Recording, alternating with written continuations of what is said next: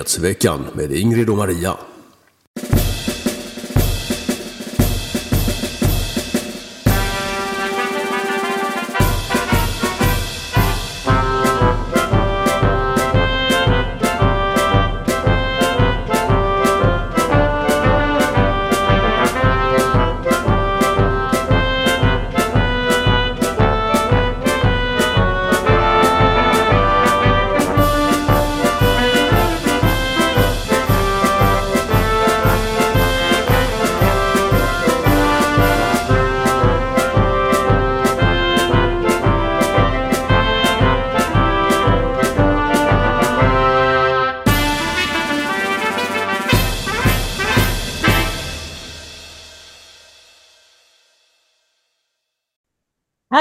Allesammans och hjärtligt välkomna ska ni vara till nyhetsveckan 241 som är en dag försenad.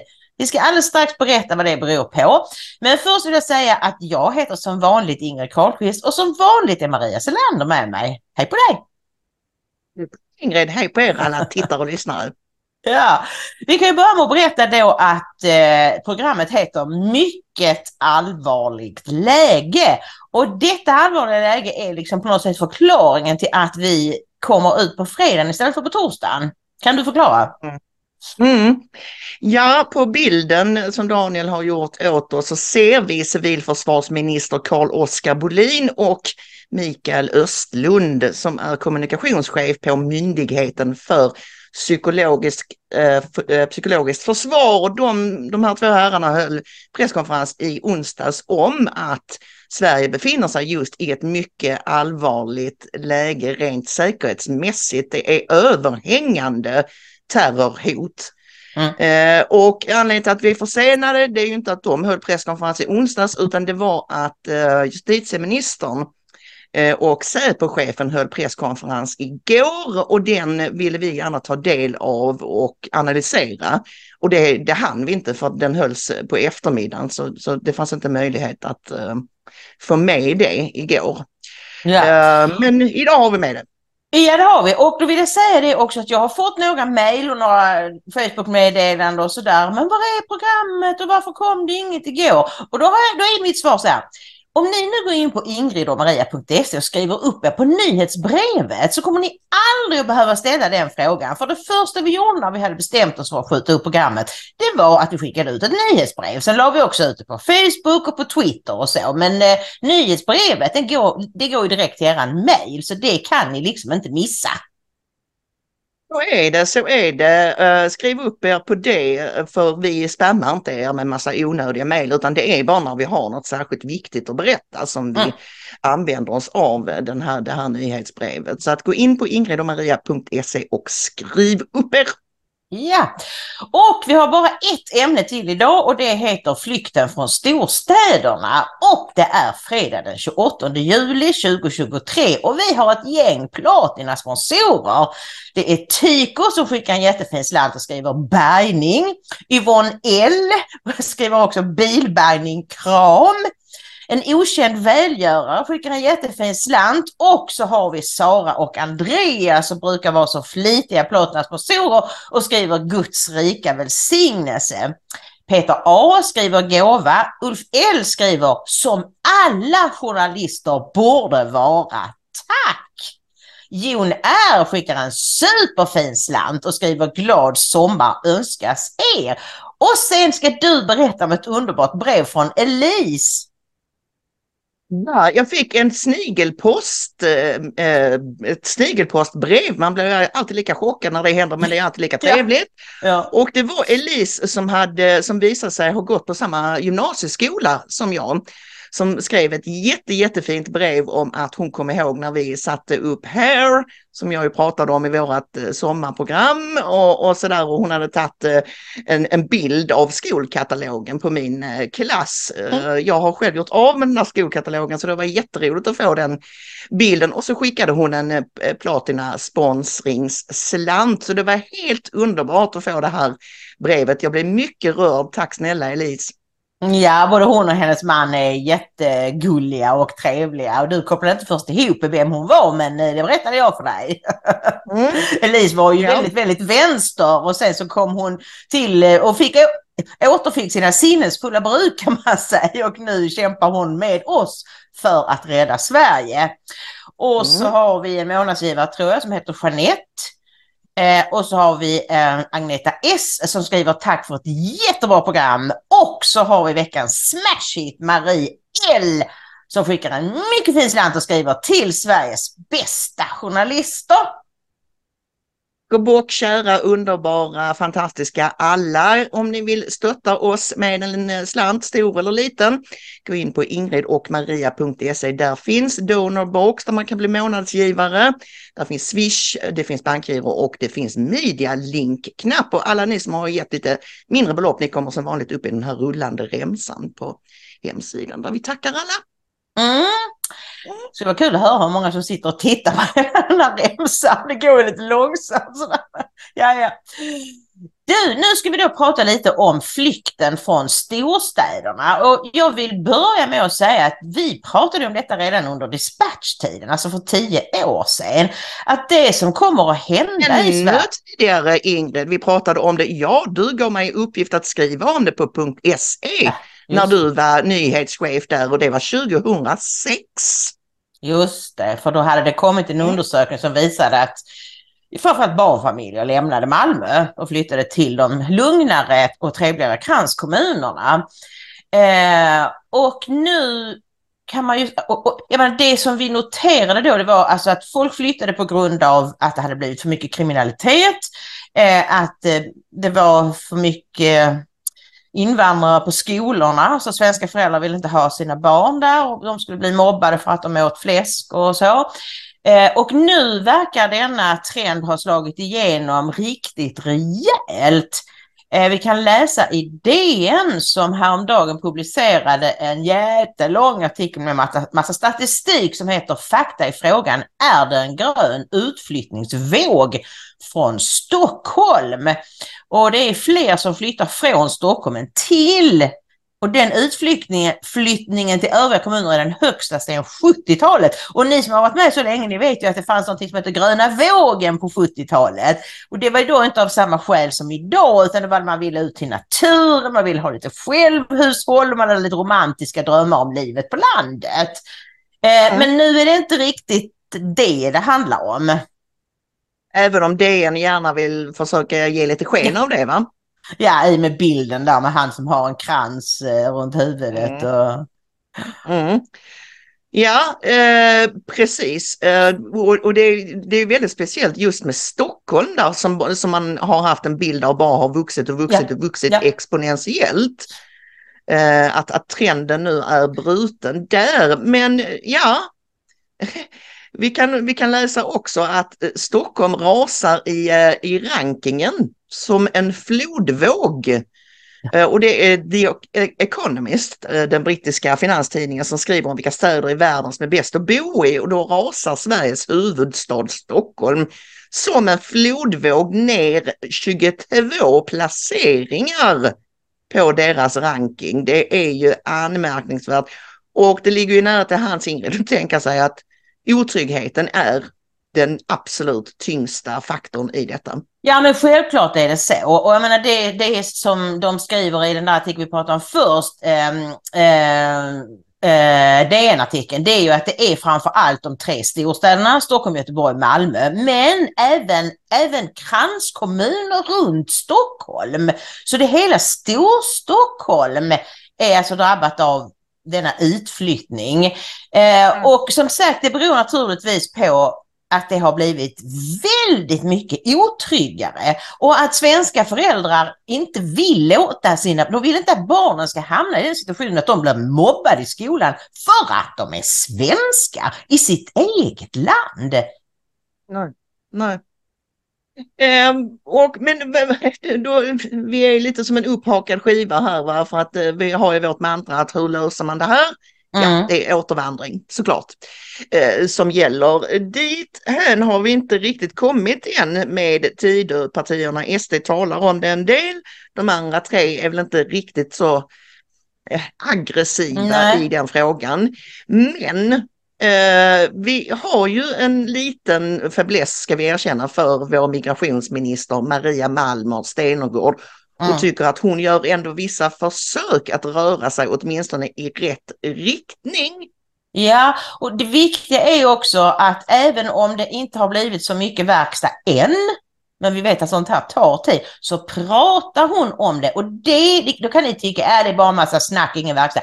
Ja, fast det, eftersom språket har varit så pestsmittat under så många år, har du ens liksom pipit återvandring eller att eh, det här är inte bra för svenskar och för svenska barn och så har du blivit fullständigt naziststämplad. Så det är ändå en stor framgång att hon tar orden återvandring och, och sådant i sin mun. Därför att det får ju vanliga svenskar att tänka, jaha, får man lov att tycka så nu? Oj då, jag trodde det var att man var nazist då, men oj, ja men, ja, men om hon säger det som en minister, då, då, då får man nog mm. säga det. Och det, där är den stora vinsten i detta. Sen ska det naturligtvis bli åka av också. Mm. Ja precis, och just det att hon är moderat och inte sverigedemokrat mm. har väl sina poänger. Hon skrev häromdagen på Twitter, MMS som vi kallar henne, mm. när Sverige nu lägger om invandringspolitiken ändrar vi också kvotflyktingmottagandet. Vi prioriterar kvinnor, flick, flickor och hbtqi-personer som är särskilt utsatta i flyktinglägren. Vi ställer också krav på integrationsförmåga. Man ska vilja bli en del av det svenska samhället. Sverige var tidigare tämligen ensamma om att inte ställa några krav vid uttagningen. Vi minskar också mottagandet från 5 000 till 900 men det innebär att vi fortfarande är ett av de länder i EU som tar emot flest. Nu måste vi säkerställa att de som kommit och kommer till Sverige snabbt kan integreras. Ja, eh, som sagt den här förbaskade kvotflyktinginvandringen den vill ju mm. SD ha ner, ner till noll men mm. eh, det vägrade Kristdemokraterna gå med på. Men kommer du ihåg den... att det faktiskt är lite av SDs fel att vi har att den nu är så, att den har varit så hög som 5000. För den var väl 2000 tror jag. Men så för ett antal år sedan när SD skulle börja liksom slipa bort sina kanter så sa de att ja, men kvotflyktingar vill vi ha. De vill vi ha. Det är de där andra vi inte vill ha. För kvotflyktingar kan vi själva välja. Och så, så, så de kompenserade du vet, på gungorna där man förlorade på karusellerna och trodde att ja, men mm. det var ändå människor som FN hade valt ut. Problemet vet vi ju inte minst från Bertil Malmberg eh, som ju blev eh, eh, dömd och senare friad för hets mot folkgrupp för att han påpekade att det kom en väldigt massa sydsudaneser som, ja det är ett tråkigt faktum, men det är ett faktum att de har bland de lägst uppmätta IQ-na genomsnitts-IQ-na i världen. Så det är klart att de, väldigt många av sydsudaneserna har överhuvudtaget ingen möjlighet att, att anpassa sig och bli du vet, samhällsnyttiga medborgare i Sverige som är ett högteknologiskt land. Nej, precis, precis. Och man ska ju också vara medveten om det att det är inte tvingande där att ta emot kvotflyktingar. Det är Nej. fullständigt frivilligt att göra det. Mm. Och det är ganska många länder som inte tar emot några kvotflyktingar alls. Nej. Så man hade mycket väl kunnat dra ner den siffran till noll. Men okej, okay, 900 är bättre än 5000.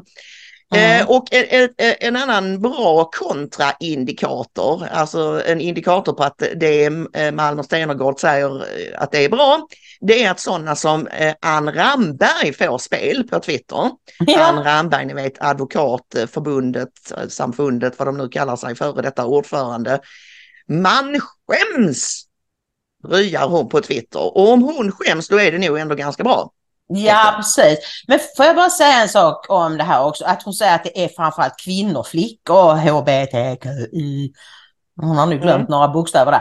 Eh, det är ju bra på det sättet att vi har ett mansöverskott i Sverige och alla mm. tror jag känner numera till att länder med ett högt mansöverskott blir av sig själva betydligt våldsammare. För att män är våldsammare än kvinnor och därför att när det är så många män ska slåss och betydligt färre kvinnor så blir det våld. Så mm. det är ju bra. Eh, sen så säger Absolut. hon också att vi ställer krav på integrationsförmåga. Detta är ju faktiskt rent sensationellt Maria, för den här förbenade integrationen som de har pratat om hela tiden, den har ju bara gått ut på att vi svenskar skulle integrera oss. De skulle inte behöva göra någonting. Nu säger hon att man ska vilja bli en del av det svenska samhället. Detta är inget mindre än sensationellt. Och det är intressant också att hon påtalar att Sverige har stått ganska ensamt i det här att inte ställa upp några krav alls i princip. Ja. Mm. Så att då, eh, men ska vi lyssna på ett kort klipp med MMS i eh, Sveriges Radio där hon eh, ja, förklarar lite närmare hur mm. tankarna går kring det här. Ja. Det kan bli svårt för Migrationsverket att göra bedömningar för vilka kvotflyktingar som ska få komma till Sverige när regeringen nu beslutat om att införa kriterier vid mottagandet av kvotflyktingar. Driftighet är ett av de nya kriterierna som är svårt att mäta, berättar Migrationsverkets chef för utlandsverksamhet Oskar Ekblad. Ja, det är såklart svårt för en myndighet att mäta driftighet. Utan vi får på olika sätt individuellt bedöma tillsammans i samtal och de intervjuer vi gör. Ja, det var i början av juli som Migrationsverket efter beslut från regeringen bestämde att Sverige ska införa kriterier över vilka kvotflyktingar som ska tas emot. Bland kriterierna ingår driftighet som enligt migrationsministern moderaten Maria Malmer Stenegard kan vara olika saker. Men även hon menar att exakt hur det ska mätas är oklart. Det är ju svårt att mäta det utan det är ju ett intryck som man ger i samband med de här intervjuerna och att man uttrycker en tydlig vilja att bli en del av det svenska samhället och att man är beredd att anstränga sig Ja, och kvotflyktingar är den gruppen av migranter som FNs flyktingorgan UNHCR utser baserat på vilka människor som är i störst behov av skydd. Och att ta emot kvotflyktingar är något som är helt frivilligt för länderna. Men att använda sig av kriterier är något som UNHCR ställer sig kritiska till. Det menar UNHCRs talesperson Elisabeth Haslund som hellre ser att länderna baserar sina val utefter flyktingarnas skyddsbehov. I allmänhet så, så uppmanar UNHCR ju att basera deras um, val på skyddsbehov utan att uh, diskriminera på grund av religion, etnicitet, uh, nationalitet eller, eller vad kan man säga andra faktorer som inte är relaterade till deras individuella skyddsbehov. Och att Sverige går emot UNHCRs hållning och inför kriterier menar Malmö Stenegård är för att lyckas bättre med integrationen. Vi vill att det här ska handla om människor som har en vilja att integreras och leva i enlighet med svenska värderingar. Så dumt, alltså hon den där, vad hon nu är amerikanska eller någonting så. Ja men då kunde vi bara sagt noll istället då, hade det varit bättre? Mm. Ja, det, ja, det hade det varit. Det hade vi tyckt. Men jag tror inte hon hade tyckt det. Men du vet, de är så vana vid att kunna trampa ner Sverige fullständigt. Bara du vet, man höjer rösten lite så här. Mm, ja, nu tycker vi så här. Ja, ja, men vi gör stor Oh, nu vi kan lägga dubbelt så mycket. Eh, det är helt frivilligt, men vi gör det ändå. Vi gör det ändå. Så jag tror de är lite chockade över att Sverige har börjat mopsa upp sig. Ja, det är de helt säkert. Och sen har vi ju då svenska journalister som mm. aldrig missar en chans att vinkla på någonting jättekonstigt och perifert och gärna mm. ordval. I det här fallet då, eh, vad var det de kallade det? Driftighet. Driftighet. Precis som de gjorde med det här med vandel. Ja, att det, ja. det, det var ett kriterium, vandel då för att få uppehållstillstånd i Sverige. Ja, alltså det blir ju så svårt som man gör det. Mm. Jag har inte särskilt svårt att förstå vad driftighet betyder. Du ska ha integrationspotential helt ja. enkelt. Alltså är det, man kan titta på, är det här en människa som har utbildning och, och, och så vidare? Är det liksom en galen mulla islamist som vill spränga folk i luften? Eller, alltså, det eller är det någon som är det någon som pratar om att oh, ja, men i mitt hemland så drev jag en grönsakshandel, det vill jag göra. Jag vet precis hur man gör. Jag har faktiskt redan kontakter i Sverige. Eller är det som sitter och pillar sig i naveln och röker katt? Exakt. Så nu har vi för, förklarat vad det här begreppet eh, innebär. Det var inte alls så svårt. Det tog 20 sekunder ungefär att reda ut det. Ja. ja. Ska vi ta och gå vidare eller? Ja, det kan vi göra. Eh, mm. vi, då, då går vi till huvudrubriken då, mycket allvarligt läge. Jag artikulerar tydligt här för att understryka det allvaret i det. Eh, och mm. det har ju varit så mycket nyheter nu de senaste dagarna, men vi kan väl börja med en artikel från igår, va? Förrgår, förrgår. Eh, från Aftonbladet som, heter, som har rubriken Sverige är utsatt för påverkanskampanjer, vill skada. Och de här de här kampanjerna som då tycker att man ska bojkotta Sverige och, och använda våld. Syftet är att sprida en felaktig bild av Sverige och skada svenska intressen enligt regeringen. Regeringen jobbar nu hårt för att trycka tillbaka den felaktiga bild som sprids av Sverige här och i andra länder, skriver statsminister Ulf Kristersson på Instagram. Det är ju det att Kristersson, ja hela regeringen var ju, har ju varit tyst i tio dagar eller någonting. Antagligen för att de har varit livrädda för att säga fel saker för att, för att göra det ännu värre. Eh, och så, så var det ju då Bolin, den här eh, eh civilförsvarsministern som, som, som då hade presskonferens i förrgår. Eh, och dagen efter så gick Kristersson äntligen ut och han gav inga intervjuer men han skrev meddelanden på Instagram och Facebook tror jag det var. Mm. Mm. Eh, och jag vill bara ja. säga om detta att ja, det är en fullständigt felaktig bild. Precis som du sa i förra programmet tror jag det var. Polisen ger aldrig tillstånd till koranbränningar. Därför de är lagliga. Man får göra det när man vill och hur som helst. Det polisen ger tillstånd till det är en allmän sammankomst. Sen är det ju ofta att den som tänker bränna koranen skriver att jag tänker bränna koranen för att vara säker på att polisen kommer dit och skyddar den personen. Och det är därför, men, men det är ju hur som helst är det ju inte sant. Det är inte tillstånd till koranbränningar polisen ger. Men jag vill bara också säga det att den här felaktiga bilden, den är ju medveten och därför spelar det egentligen ingen roll hur många kampanjer Sverige gör eller hur mycket de gullar med de olika muslimska länderna. Det är klart de vet detta, men deras mål är ju att ha någonting att vara uppjagad över. Mm. Mm. Precis, det, det, är en, så precis som vi har misstänkt sedan lång tid tillbaka eh, vad det gäller olika saker. Först den här kampanjen mot socialtjänsten och sen, eh, sen då det här eh, koranbränningskampanjerna, upploppen, du vet eh, koranupploppen och alltså all, allt detta är delar i eh, ett försök att påverka, skrämma Sverige till mm. olika saker.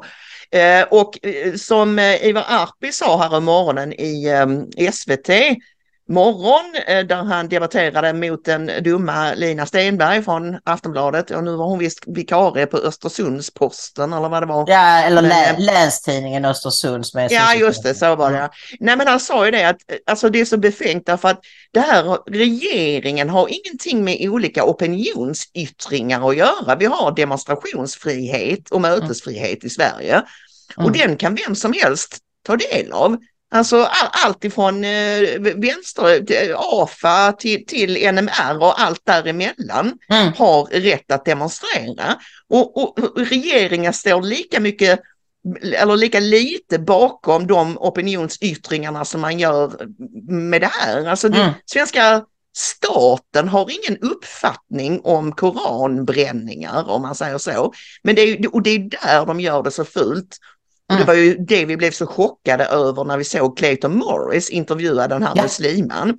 Ja. Att, han, han också uttryckte det så att ja varför gör Sverige så här? Svenska regeringen har bränt mm. Koran. Alltså, mm. va?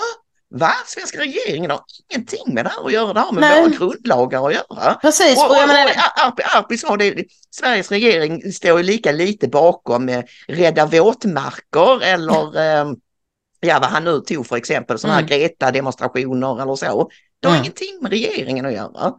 Men det är Nej. svårt att förstå om man är från Mellanöstern där som Nima Gholam Ali Pour på, påpekade häromdagen på Twitter, i alla de länderna är det ju regeringarna som iscensätter olika opinionsyttringar. Ja. Allt det här ja. ni har sett med pakistanier som står och slår med skor på svenska flaggor och vad det är, det är ju iscensatt av staten.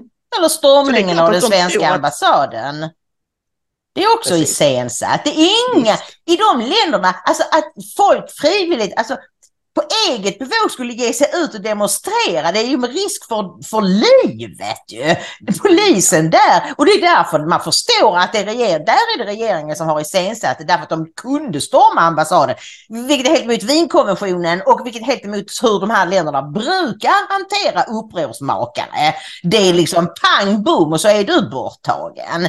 Därför vet jag. Och, men det är ju klart att de Alltså de vet ju att vi har ett helt annat system. Men eftersom de anser att sharia är helt överlägset våra människoskapade lagar så låtsas de att de inte ens förstår det. Men i själva verket vad de är ute efter det är ju att få ner oss på knä. Och de har bestämt sig för att Sverige är ett lätt byte för det har vi ju signalerat i så många år. Så här har de mm. tänkt att nu ska vi få ner dem på knä och vi börjar med koranbränningar och sen blir det det ena och sen blir det det andra och så fortsätter vi fylla på med folk och rätt som det så kan vi införa sharia, halleluja! Nej det säger inte de men du förstår känslan. Ja, uh, inshallah eller vad, vad de nu ja. kan tänkas säga då. Ja. Eh, ska vi kolla ett litet klipp då från den här presskonferensen eh, som gick av stapeln jag vet att man inte får säga så, men jag gör det ändå. Eh, I onsdags, eh, det, är, det är ju då Carl Oskar Bolin, moderat och civ, eh, civilförsvarsminister och kommunikationschefen Mikael Östlund på Myndigheten för psykologiskt försvar. Och vi tyckte faktiskt att de sa en hel del bra saker förvånande mm. nog. Mm. Vi kollar. Vi ser hur dessa händelser återges på ett helt felaktigt sätt i informationsmiljön i syfte och ibland med direkt uppmaning att skada Sverige och svenska intressen. Vi ser bland annat hur eh, ryskstödda aktörer är aktiva i att förstärka felaktiga påståenden om att Sverige som stat skulle ligga bakom skändningen av heliga skrifter. Detta är naturligtvis helt och hållet felaktigt. Precis som att det är felaktigt att Sverige som stat utfärdar tillstånd att bränna Koranen. Här har alla aktörer, även i Sverige, ett ansvar. Vi ser återkommande reproduktion av budskapet även i den svenska mediemiljön om att polisen beviljar tillstånd för koranbränning. Det är i sak felaktigt. Det utfärdas inga statliga tillstånd för bränning. Däremot utfärdas tillstånd för allmän sammankomst eftersom vår demonstrations och yttrandefrihet är grundlagsfäst. Hur den yttrandefriheten nyttjas är upp till varje individ att avgöra. Staten garanterar rätten till yttrandefrihet men sanktionerar inga politiska budskap. Sverige har ingen tradition av brännande av heliga skrifter. Tvärtom, Sverige är ett sekulärt land där religionsfrihet är en hörnsten och respekten för olika trosutövningar kan samsas med den underförstådda premissen att visa varandra tillbörlig respekt. Det finns därför anledning att tro att den sentida ökning av dessa tilltag sker på bevekelsegrunder som syftar till att splittra och försvaga Sveriges ställning internationellt. Staten har att leva upp till flera delar av sitt samhällskontrakt. Ett av dem är att säkerställa rätten till våra grundlagsfästa rättigheter. Men också att värna svensk säkerhet, svenska medborgares säkerhet i och utanför rikets gränser. De desinformationskampanjer som Sverige just nu utsätts för försämrar situationen för svenska medborgare och företag utomlands, liksom säkerheten i landet. Mot denna bakgrund vill regeringen förtydliga att vi alla har ett ansvar för att inte bidra till att sprida narrativ och vinklingar som är direkt felaktiga. Och med det vill jag lämna över till Mikael Östlund för en mer detaljerad genomgång av de felaktiga narrativ som idag sprids om Sverige i den internationella informationsmiljön. Varsågod Mikael. Tack så mycket. Låt mig eh, kort eh, bara beskriva det uppdrag som myndigheten har eh, fått från regeringen. Och det är alltså att vi ska identifiera, analysera och och eh, lämna stöd till bemötande av så kallad otillbörlig informationspåverkan. Alltså när någon antagonistisk utländsk aktör vill skada Sverige med olika typer av information. Eh, vi följer inte vad som sker och registrerar inte vad som sker i den svenska informationsmiljön den är skyddad av den grundlagsskyddade yttrandefriheten, vilket den här myndigheten är, är, har en funktion att värna. Vi följer inte heller fria medier, vare sig i Sverige eller, utländ, eh, eh, eller utländska heller. Utan vi fokuserar alltså på utländska aktörer som medvetet eh, vilseleder och har ett syfte att skada Sverige. Sverige utgör en måltavla för islamistisk, eh, islamistiska påverkanskampanjer och har gjort så en idag längre tid. Det tog väl sin eh, peak eller sin stora volymtillväxt i slutet av 2021 och i början på 2022 när vi såg den kampanj som riktade in sig på att felaktigt beskriva den svenska socialtjänsten som ett sätt att för staten Sverige systematiskt kidnappa barn till muslimska föräldrar. Det var ingenting nytt i sig, det har förekommit tidigare och även i andra länder. Men eh, det har tagit en volym sedan dess som vi inte har sett tidigare. Ehm, Sverige utgör en symbol för det moderna väst och med de liberala värderingar och de friheter och rättigheter vi har som medborgare i, i väst så utmanar det vissa andra värderingar. Det utmanar islamistiska värderingar som inte eh, tillerkänner människor den möjligheten att ha de friheterna som vi har. Just det, där sa han det Ingrid vad sa han, vi står i direkt clash med en, en direkt värderingsclash mellan ja. västvärldens värderingar och islams värderingar. Han sa ja. islamister men eh, jag säger islam. Det måste de alltid säga, de måste göra skillnad mm. på islam och islamism. Mm. Eh, men det är, det är gott så, det är, de, det är i alla fall, eh, de, de är halvvägs framme liksom. Och då vill jag också nämna en mycket bra krönika i GP av Henrik Jönsson som, som verkligen i ett enda ord fångar den, den stora, stora skillnaden mellan vår västerländska kultur och den islamiska kulturen. Rubriken är Självbehärskning är en grundval för demokratin. Konflikten kring koranbränningarna handlar ytterst varken om religion, respekt eller diplomati utan om en krock mellan kulturer. Rationell självbehärskning står emot emotionell impulsstyrning. Det här är mm. ju i ett nötskal Maria. Alltså medan vi i västvärlden eh, tycker att det är eh, höjden av civilisation att behärska sig själv. Som vi har sagt så många gånger, när vi krockar så går vi inte ut och, bör, och liksom börjar ett knytnävsslagsmål utan vi, ja, vi får skriva under försäkringspapperna här. Därför att självbehärskning är liksom någonting vi sätter extremt högt i den muslimska världen är självbehärskning ett tecken på att du är svag. Det är inte det att du behärskar dig själv och har kontroll över dina känslor, utan du är en svag liten fegis som inte vågar säga vad du tycker. Och där, alltså, det, det, kan inte bli, det kan inte bli större skillnader mellan två kulturer än just detta. Precis, och, och jag vill gärna lyfta en eh, ledarkrönika i Expressen i det här sammanhanget som har rubriken En del älskar att hata symbolen Sverige. Uh, ingressen lyder Ibland går det inte att lösa konflikter genom att gå motståndaren till mötes. Ibland är fred inte ens vad motståndaren vill ha.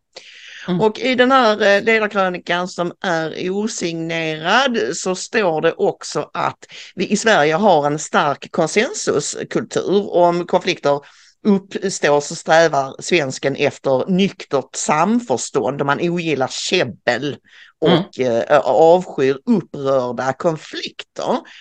Eh, men de konstaterar då att i, i, ibland, är det, ibland är det inte möjligt att uppnå konsensus. Det är inte ens önskvärt.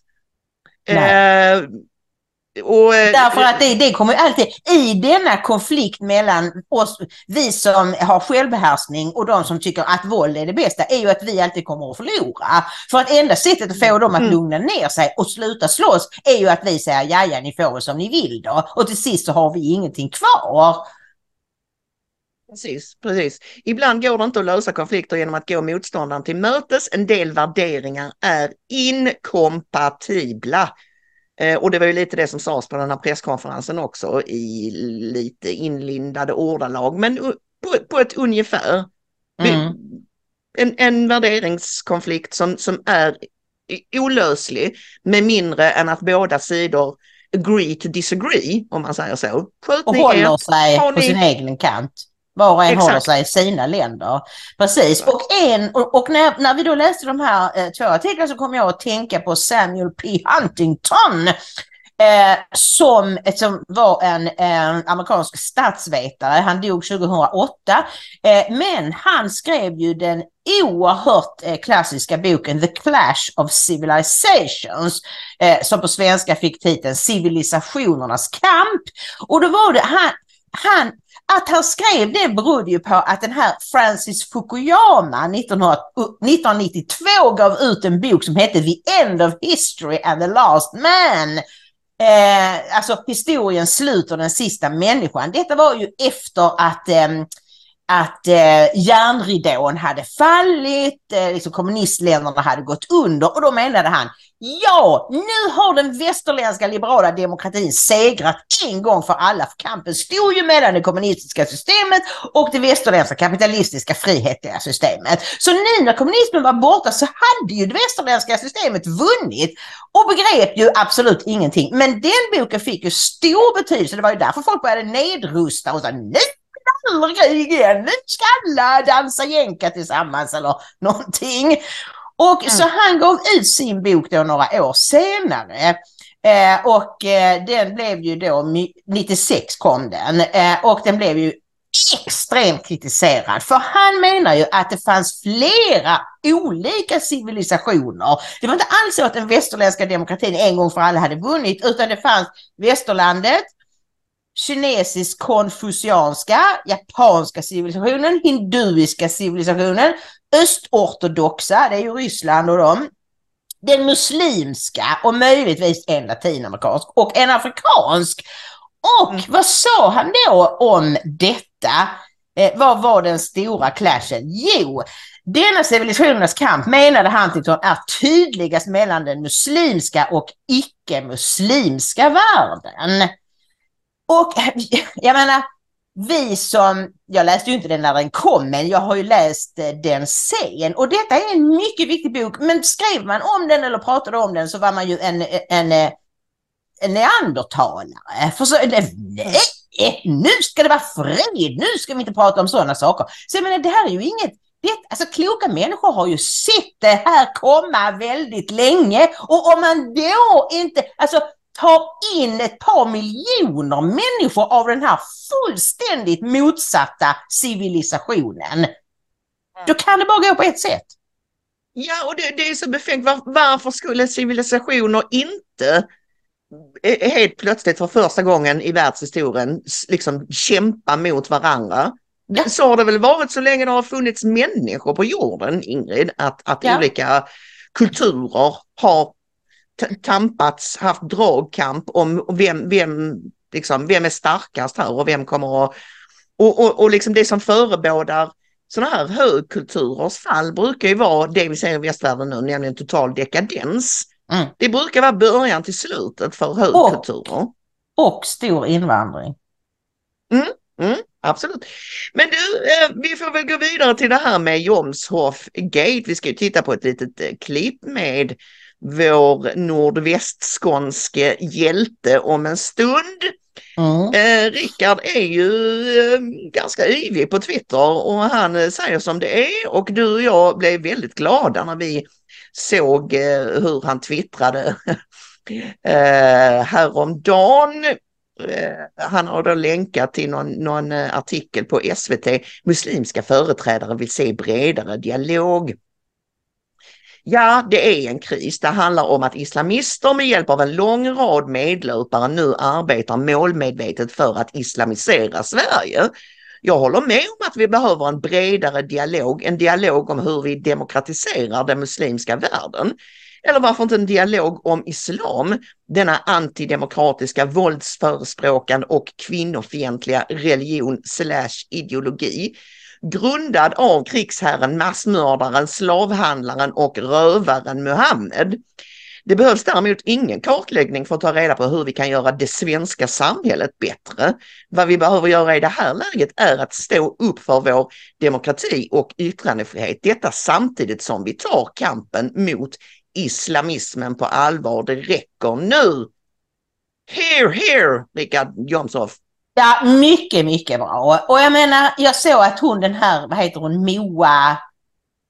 Berglöf. Moa Berglöf, hon, på Sydsven hon är på Sydsvenskans ledarredaktion och var ju talskrivare till Fredrik Reinfeldt, var hon som skrev upp Nära hjärtantalet. Eh, och hon hade skrivit då att det är fruktansvärt med detta hat från Richard Jomshof. Och då skrev jag så här, hat? Eh, menar du att eh, han är hatisk när han citerar ur Koranen om, om hur Mohammed levde sitt liv? Jag menar, det är ju det han gör. Det, kan ju, det låter ju hemskt. Han kallar Mohammed antidemokratisk, våldförspråkande, kvinnofientlig krigsherre, massmördare, slavhandlare, rövare. Allt det är sant. Och det är inte som vi sitter och hittar på. Det står i Koranen och i haditerna. Det står exakt hur Mohammed, framför allt i haditerna som handlar om Mohammeds liv, som, som visserligen skrevs ett par hundra år efter. Men i alla fall, eh, om hur han, eh, hur han slaktade människor som vägrade konvertera till slav, slaktade judar bara för att de var judar. Han hade en massa slavhandlare. Därför det är väldigt, väldigt konstigt att det finns en, en, liksom en svart rörelse för um, att de ska konvertera till muslimer. Han, mm. Muhammed kallade de svarta slavarna för russinhuvud. Alltså det är, mm. det är sånt förakt för alla som inte är muslimer. Och de, då är det så alltså, om man då talar om vad det står i Koranen och haditerna, om man talar om vad Muhammed var för en person och så jämför man kanske det med Jesus, vad han var för en person.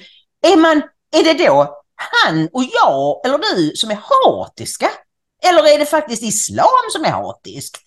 Ja men Ingrid, de vet ju ingenting, de kan ju ingenting. Alla, alla som vet och vet vad islam går ut på är kritiska.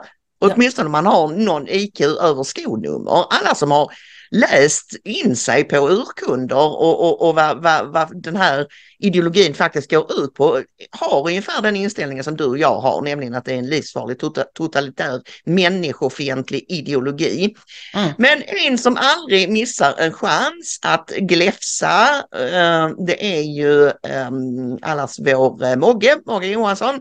Han rusade ut och krävde Richard Jomshofs avgång efter den här tweeten kallade honom eh, ansvarslös och så vidare och försökte liksom veva igång då även Tidöpartikollegorna. Eh, Gunnar Strömmer eh, fimpade väl det ganska effektivt genom att bara säga att jag tänker inte recensera vad han hans uttalanden utan han får själv ansvara för sina, sina, egna ord och sen var det inte så mycket mer vad jag vet från Moderaterna. Men de, de, de kör ju det mycket sossarna för nu, är det, nu har ju alla i sossegänget hakat på detta, Magdalena Andersson och allihop mm. liksom och bara vevar och drevar mot Jomshof. Mm. Men, men, men, det riktar sig väldigt mycket mot de andra partierna i Tidösamarbetet för de tror mm. sig kunna skrämma upp dem ju. Ja, och nu, jag såg någonstans, och jag tror att detta stämmer, det de kräver hans avgång från det är ju som ordförande i justitieutskottet. Men det är ju inte regeringen som har utsett det, det är ju riksdagen regeringen föreslog och sen har ju riksdagen valt Richard Jomshof.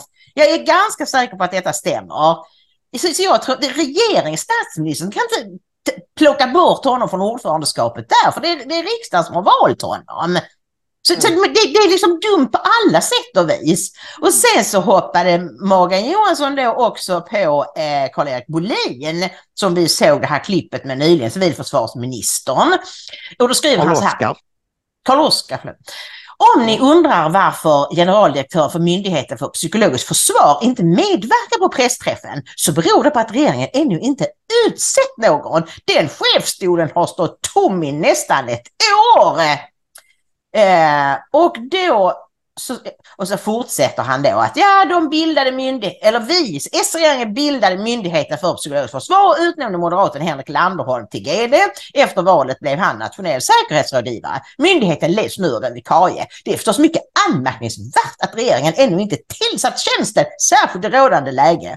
Och då skriver Carl-Oskar Wåhlin ovärdigt. En vikarierande GD har naturligtvis samma ställning i det hänseendet.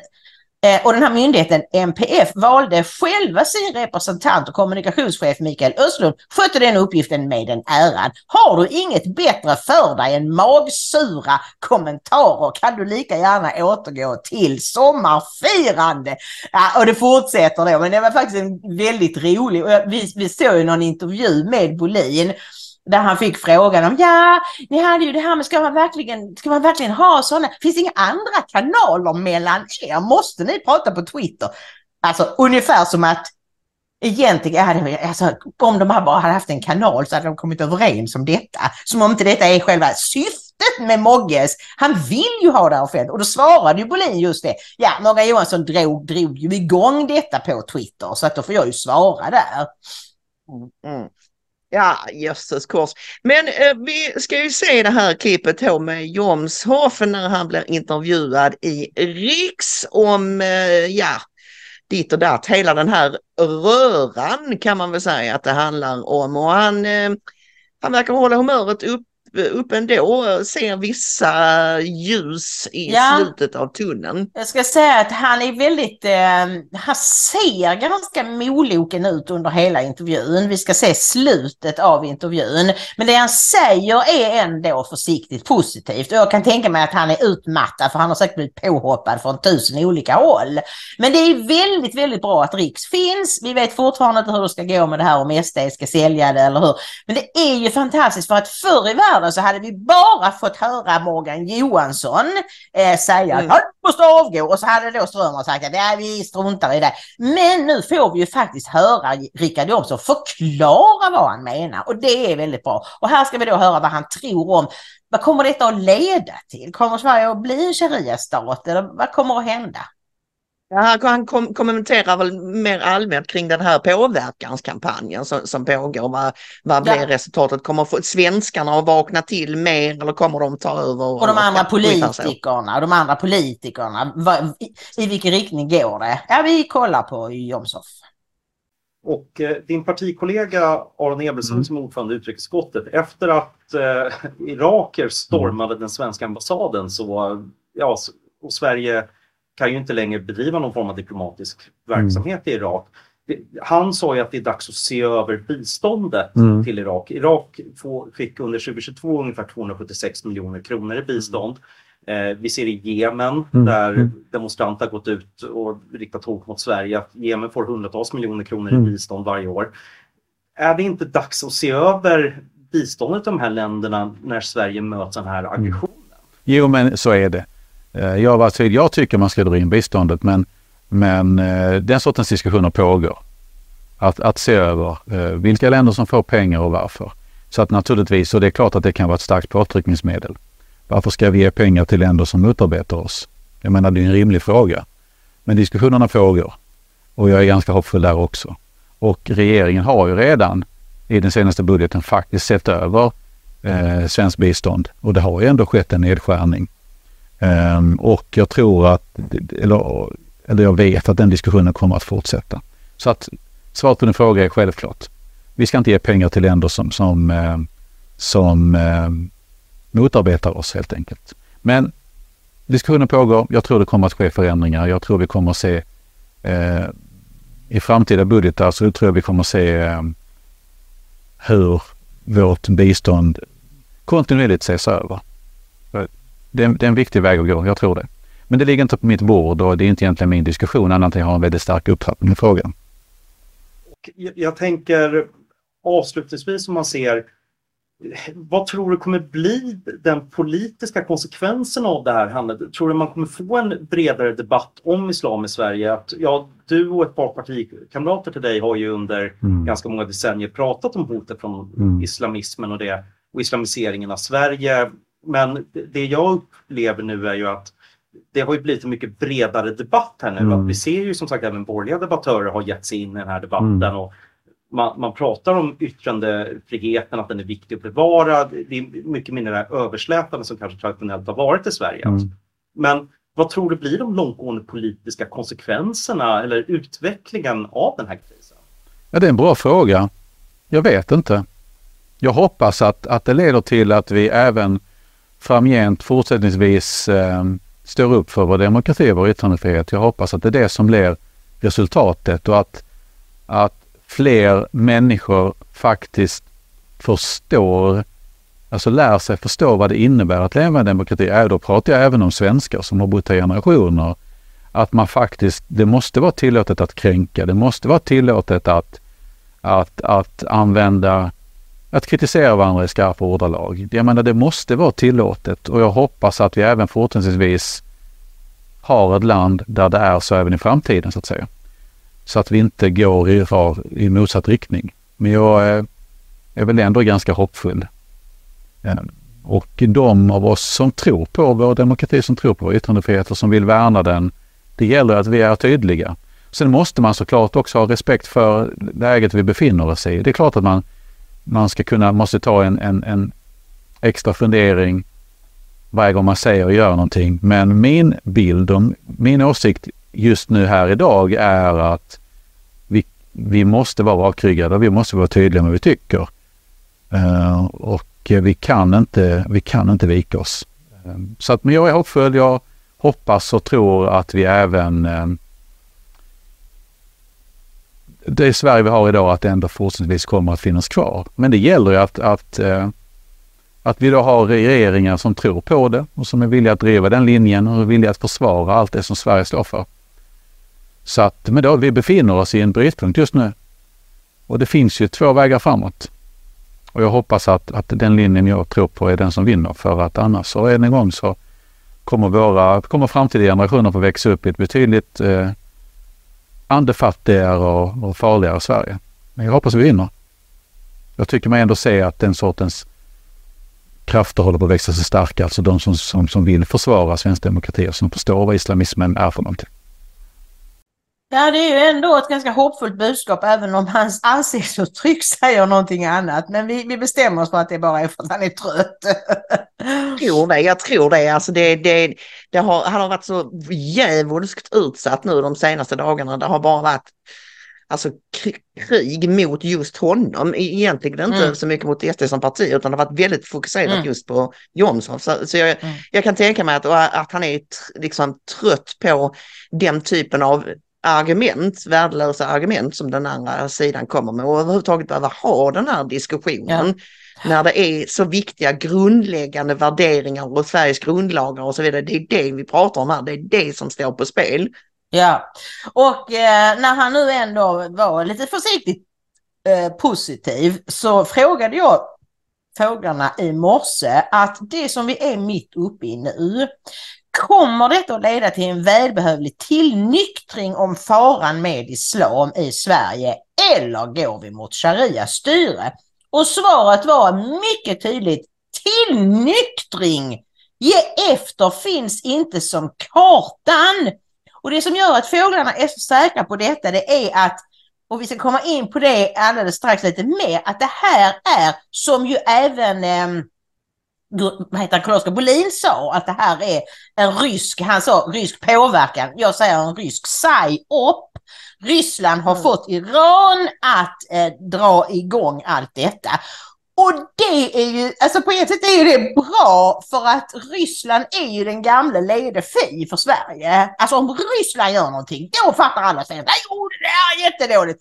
Vilket har gjort att alla tror att hela deras operation i Ukraina är jättedålig. Det är det inte, det har vi redan pratat om många gånger. Men i det här fallet så är det så. ryssarna har varit tydliga med att Sverige skulle få lida för att vi, att vi ville bli medlemmar i NATO. Och här har mm. de alltså hittat någonting. Så just det tror fåglarna, just det att det är tydligt säger de att det är Ryssland som ligger bakom hela den här, hela den här kampanjen mot Sverige som gör att vi är i en jättefarlig situation. Det kommer att öppna ögonen på väldigt många politiker. För om de kan vara emot Ryssland och, och liksom förstå att det är ryssarna som använder sig av Iran och andra muslimska länder för att ställa till för oss. Det kan faktiskt hjälpa här i det här, i det här fallet. Mm. Och, och den här eh, Salvan Momika, ni vet mm. irakiern som eldade Koran eh, här förleden och som liksom, det hade var väl hans koranbränning som gjorde att det riktigt, riktigt tog fart ja. och hus i HE. Va? Ja. Han har nu ansökt om ytterligare tre koranbränningar. Nej, det är inte det han har ansökt om. Han har ansökt, ansökt, om allmän sammankomst gånger tre ja. där han vill bränna koraner. Så ska jag säga. Mm. Eh, det avslöjade Svenska Dagbladet i eh, morse. Ehm, eh, polisen har inte tagit ställning till det här ännu, huruvida han ska få demonstrationstillstånd eller ej. Men den här personen, det har ju du, pratade ju du och jag om redan för ett par, tre veckor sedan, att han har väldigt tydliga kopplingar. Han är från Irak men han är shia-muslim. Mm.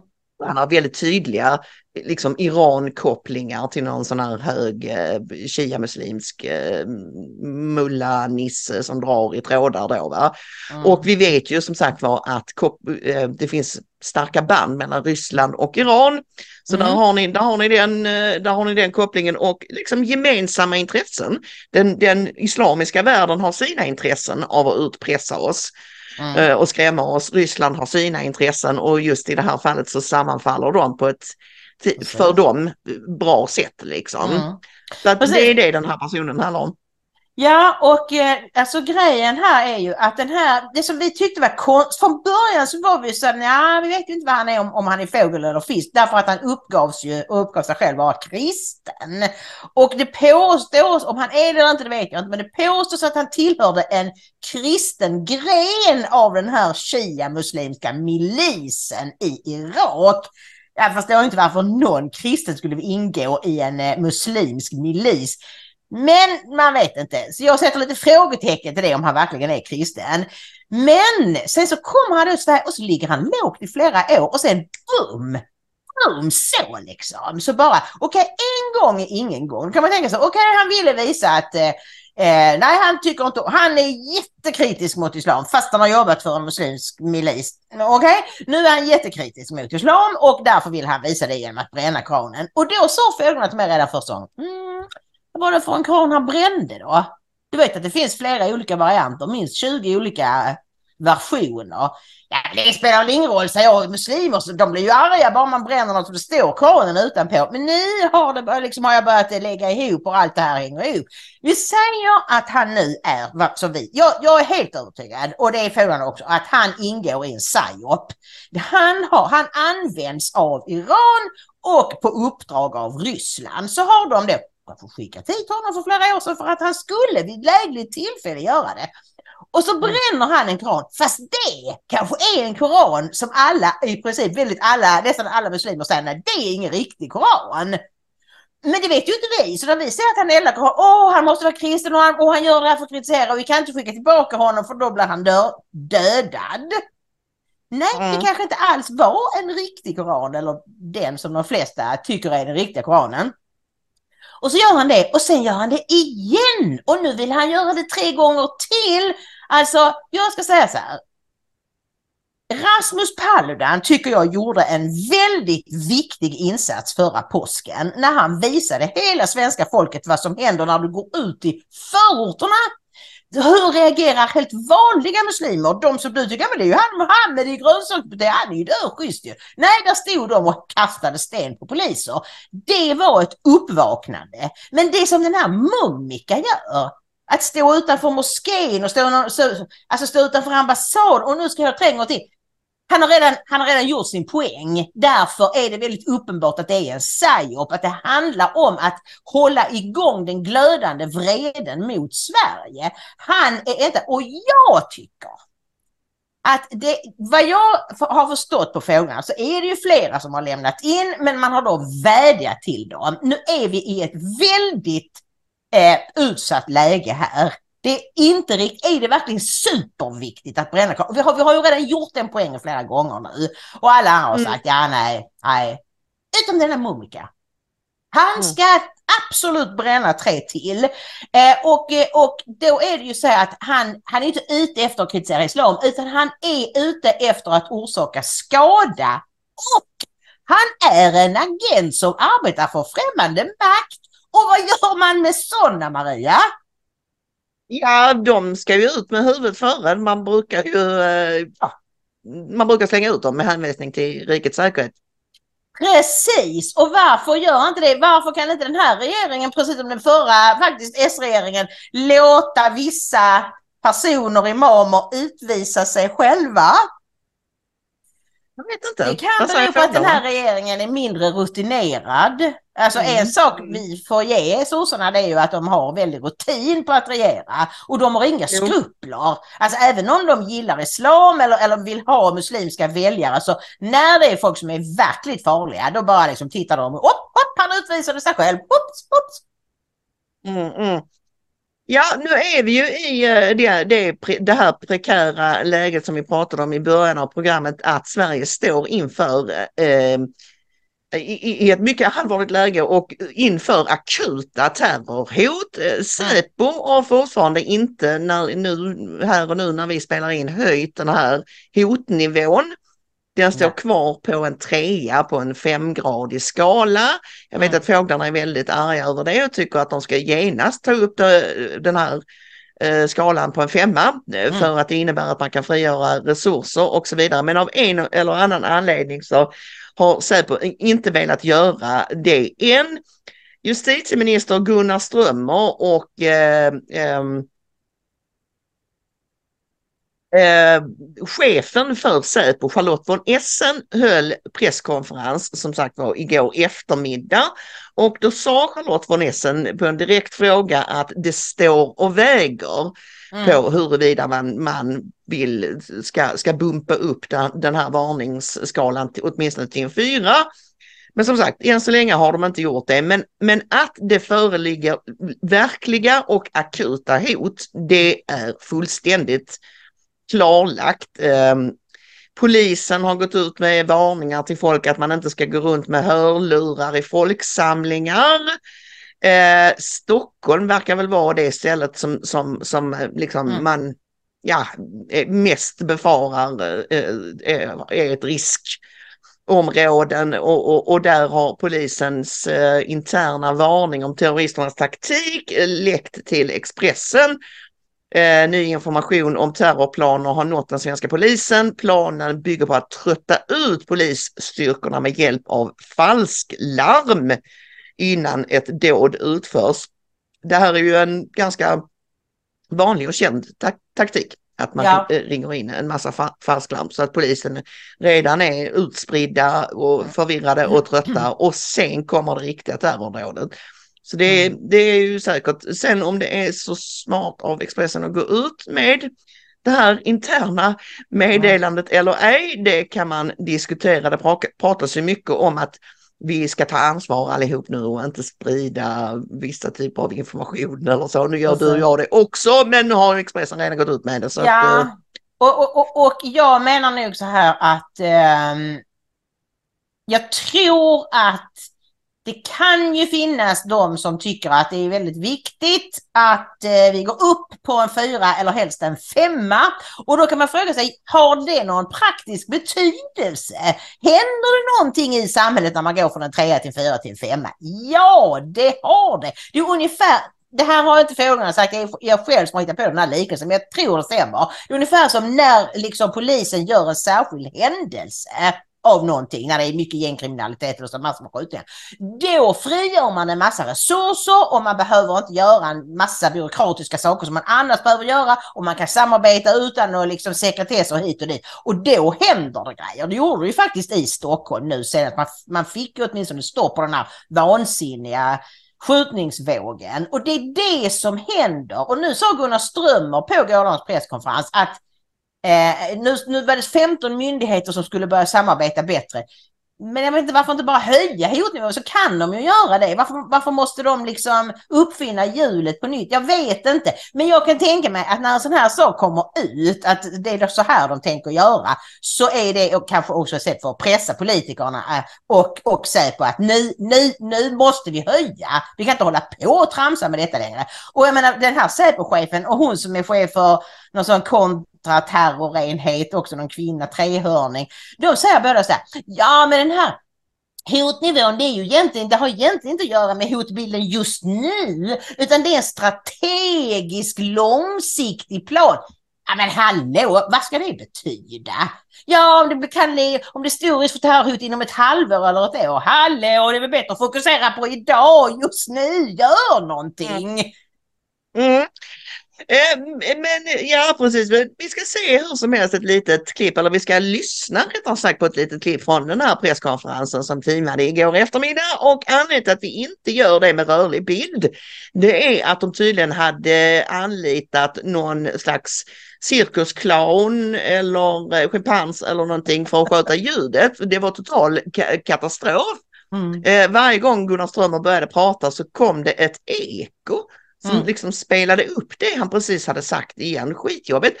Och då, och då stängde de av, lyckades de stänga av det men samtidigt så stängde de av hela, hela ljudbilden så det gick inte ut något ljud i den här filmade Nej. varianten då, fi- filmen som, som man kunde ta del av via, Mm. via regeringen.se.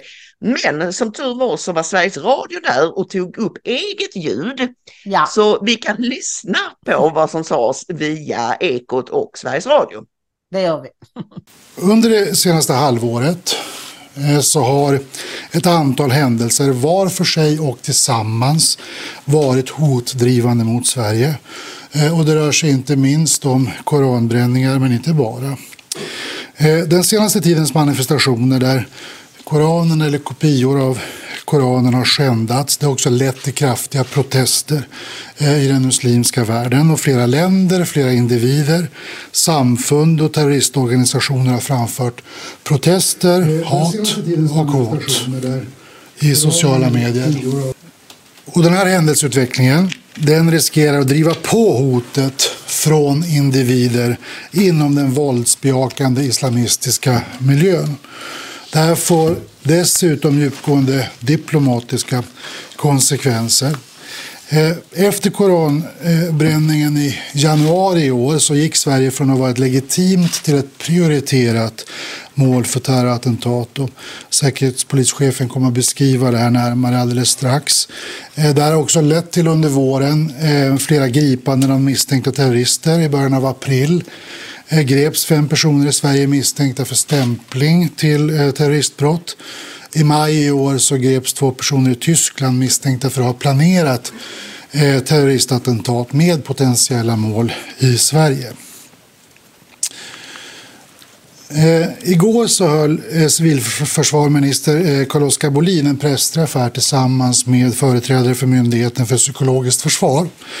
Och där konstaterades att Sverige sedan en längre tid tillbaka är måltavla för eh, islamistisk informationspåverkan. Och den påverkanskampanjen som då skedde mot svensk socialtjänst har pågått under en lång tid som startade i slutet av 2021 är ett tydligt exempel på det. Och det är ju en kampanj där man har så att säga felaktigt påstått att svensk socialtjänst kidnappar muslimska barn. Eh, det samlade trycket har varit väldigt högt under senare tid. Reaktionerna mot Sverige har varit väldigt eh, kraftiga. Eh, det kanske mest konkreta exemplet eh, på senare tid är ju förstås stormningen av den svenska eh, ambassaden i Bagdad. Samtidigt så har regeringen under lång tid bedrivit ett omfattande arbete för att upprätthålla dialog med länder i den muslimska delen av världen. Bland de budskap som förmedlas om Sverige så förekommer att Sverige är ett legitimt mål för olika aktioner eh, inkluderande våldshandlingar eh, och olika former av bojkotter. Den falska bild som olika aktörer bakom de här vilseledande budskapen försöker etablera är att den svenska staten skulle stödja och uppmuntra till att bränna Koranen. Att Koranen är den enda heliga skrift eh, som eh, får, får skändas eh, i samband med en manifestation eller att Sverige skulle använda yttrandefriheten som ursäkt för att kränka och skända islam. Eh, eller att Sverige skulle vara ett islamofobiskt land. Även Ryssland använder den här djupt respektlösa behandlingen av kopior av Koranen för att driva sin agenda i de medier och kanaler eh, som Ryssland kontrollerar. Budskapen syftar till att splittra väst, att skapa polarisering, sprida konspirationsteorier, försvåra beslutsfattande och att skapa motsättningar i länder som man vill påverka. Och regeringen i samverkan med olika relevanta myndigheter arbetar systematiskt för att trycka tillbaka den här felaktiga bilden som sprids av Sverige här hemma och i andra länder. Ja, det går liksom inte att missta sig på allvaret i detta. Det är väldigt allvarliga hot vi står inför. Och som sagt, det slår mig en annan sak med det här med den här psyop-killen Salvan Momika. Att eh, förutom att liksom skapa allmän ilska mot Sverige och att det blir farligt och allt det där, så är detta ju ett väldigt effektivt sätt att stoppa koranbränningar. Nu kom det en ny mätning idag eh, från Novus va, som visade att eh, det var faktiskt 96 procent av alla svenskar som tyckte det var mycket viktigt eller ganska viktigt att försvara yttrandefriheten. Och det var väl bara runt 40 procent som ville förbjuda koranbränningar. Men ju värre det blir, ju fler koraner han kan bränna, ju farligare läget blir, desto närmare kommer vi att en majoritet av svenskarna säger ah, men bara förbjud den där koranbränningen då. Jag vill inte att mina barn ska råka ut för något terrorattentat. Jag menar var och en är sig själv närmast och det är väldigt svårt i sådana situationer när man fasar för sitt eget och sina barns liv och tänka på yttrandefrihet. Mm. Ja, eh, det intressanta med den här mätningen som du pratar om, det var väl just det att eh, när man gjorde någon motsvarande mätning för någon dryg månad sedan så var det fler som ville ha Mm. förbud än vad det var nu. Ja. Eh, det är alltså, jag plockar fram det här snabbt på nyheter idag, det är SvD Sifo är det. Ja, okej. eh, Som, som har gjort eh, mätningen och eh, eh, en ny opinionsmätning från SvD, ja Novus, ja just det, eh, förlåt, eh, visar att endast 40 procent vill förbjuda koranbränningar jämfört med 51 procent när DN Ipsos undersökte samma fråga i april i år. Mm. Och då, det kan ju bero på lite olika saker. Det kan vara olika mätmetoder, olika Ja. grupper som har fått frågan och, och sådana här saker. Men det kan också vara så, i bästa fall Ingrid, så är det så att det här börjar få motsatt effekt. Den här utpressningen och skrämselförsöken har börjat liksom för Svenne vill ju undvika konflikt nästan till varje pris, Ja, men ja. det finns en gräns för Svenne också. Mm. Där, och när Svenne känner att de, de, vill för, de vill förstöra, alltså de vill ta ifrån mig min rätt att vara, min rätt att vara svensk. Ja, ja. Då har man nog kanske gått ett steg för långt. För det är väldigt viktigt för, för svenskar att få vara svenskar. Och Mm. tankefelet som svenskar gör är, är att man tror att alla kan bli som vi. Och alla vill bli som Alla vi. vill bli som Ja. vi. Ja. Jo men precis så är det Maria. Ända fram till den dagen det blir en riktigt stor terrorattack. Då, då kan vad som helst hända. Det, det kan gå åt ena Mm. hållet. Nej nu får vi förbjuda allt. Eller så blir det. Nej nu räcker det. Vi hade inte haft de här problemen om inte vi hade tillåtit massinvandring från muslimska länder. Det är det jag hoppas att svenska folket verkligen nu ska ta till sig och förstå. Det här är en civilisationernas kamp. Vi som är födda i, svensk, i, i, födda i Sverige av svenska föräldrar, vi, har, vi, vi, har in, vi inympas från födseln med lojalitet och kärlek till vårt eget land. Det är inte så att människor som kommer hit från väsensskilda kulturer bara boom så blir det liksom ett litet magiskt pulver och så tänker de precis som vi. Ja det är Sverige jag ska försvara till varje pris. Detta är ju egentligen så simpelt så att jag tror en lågstadieelev skulle kunna begripa det. Men svenska folket har vägrat att förstå detta. Därför att de har blivit piskade med att då är de rasister och allting. Och, och den här övertron, Titanic-nationalismen. Ja men det är klart alla vill bli svenskar, vi är ju bäst i världen. Så att jag, jag, det måste det gå åt rätt håll. Konsensusberoende. Allting kan Mm. lösas med förhandlingar, kompromisser. Å ena sidan de här, å andra sidan. Det är aldrig ens fel när två träter, Ja, Ingrid. just det det, är ju ett gammalt det. svenskt ordspråk. Jag tror Mm. inte att det finns på något annat språk faktiskt. För Nej, varför skulle det nej. inte kunna vara ens fel? Det är väl klart att det kan.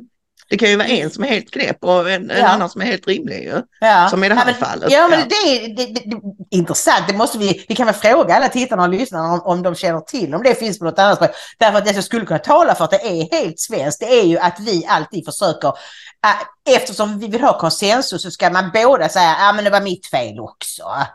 Mm, mm, ingen ska liksom precis. bli skurken och ingen vinnare utan okej vi delar bördan här och så kan båda gå lyckliga härifrån. Mm, funkar inte så i den verkliga världen Ingrid. Du, nu har vi pladdrat loss här och kompenserat förhoppningsvis för att vi eh, är en dag sena med programmet. Men nu är det min själ eh, hög tid att knyta ihop vår fredagssätt. Och om man gillar det man ser och hör, vad gör man då? Jo, då kan man ju förslagsvis trycka tummen upp på Youtube, på Rumble, på Swebtube eller var man nu tittar på programmet. Man delar det, man visar det för sina vänner och liksom får fler att komma in i Ingrid och Maria-världen. Och om man då dessutom råkar ha några 20-lappar eller så över så går man in på Ingrid och Maria och där hittar man swishnummer, bankgironummer, donorbox och medialink-knapp och vi blir så glada för både små och stora bidrag. Mycket väl talat Ingrid. Ha en underbart trevlig helg allihopa så ses och hörs vi förhoppningsvis igen på måndag. Ta hand om er där ute i Svea rike och annorstädes och Gud välsigne er. Gud välsigne er.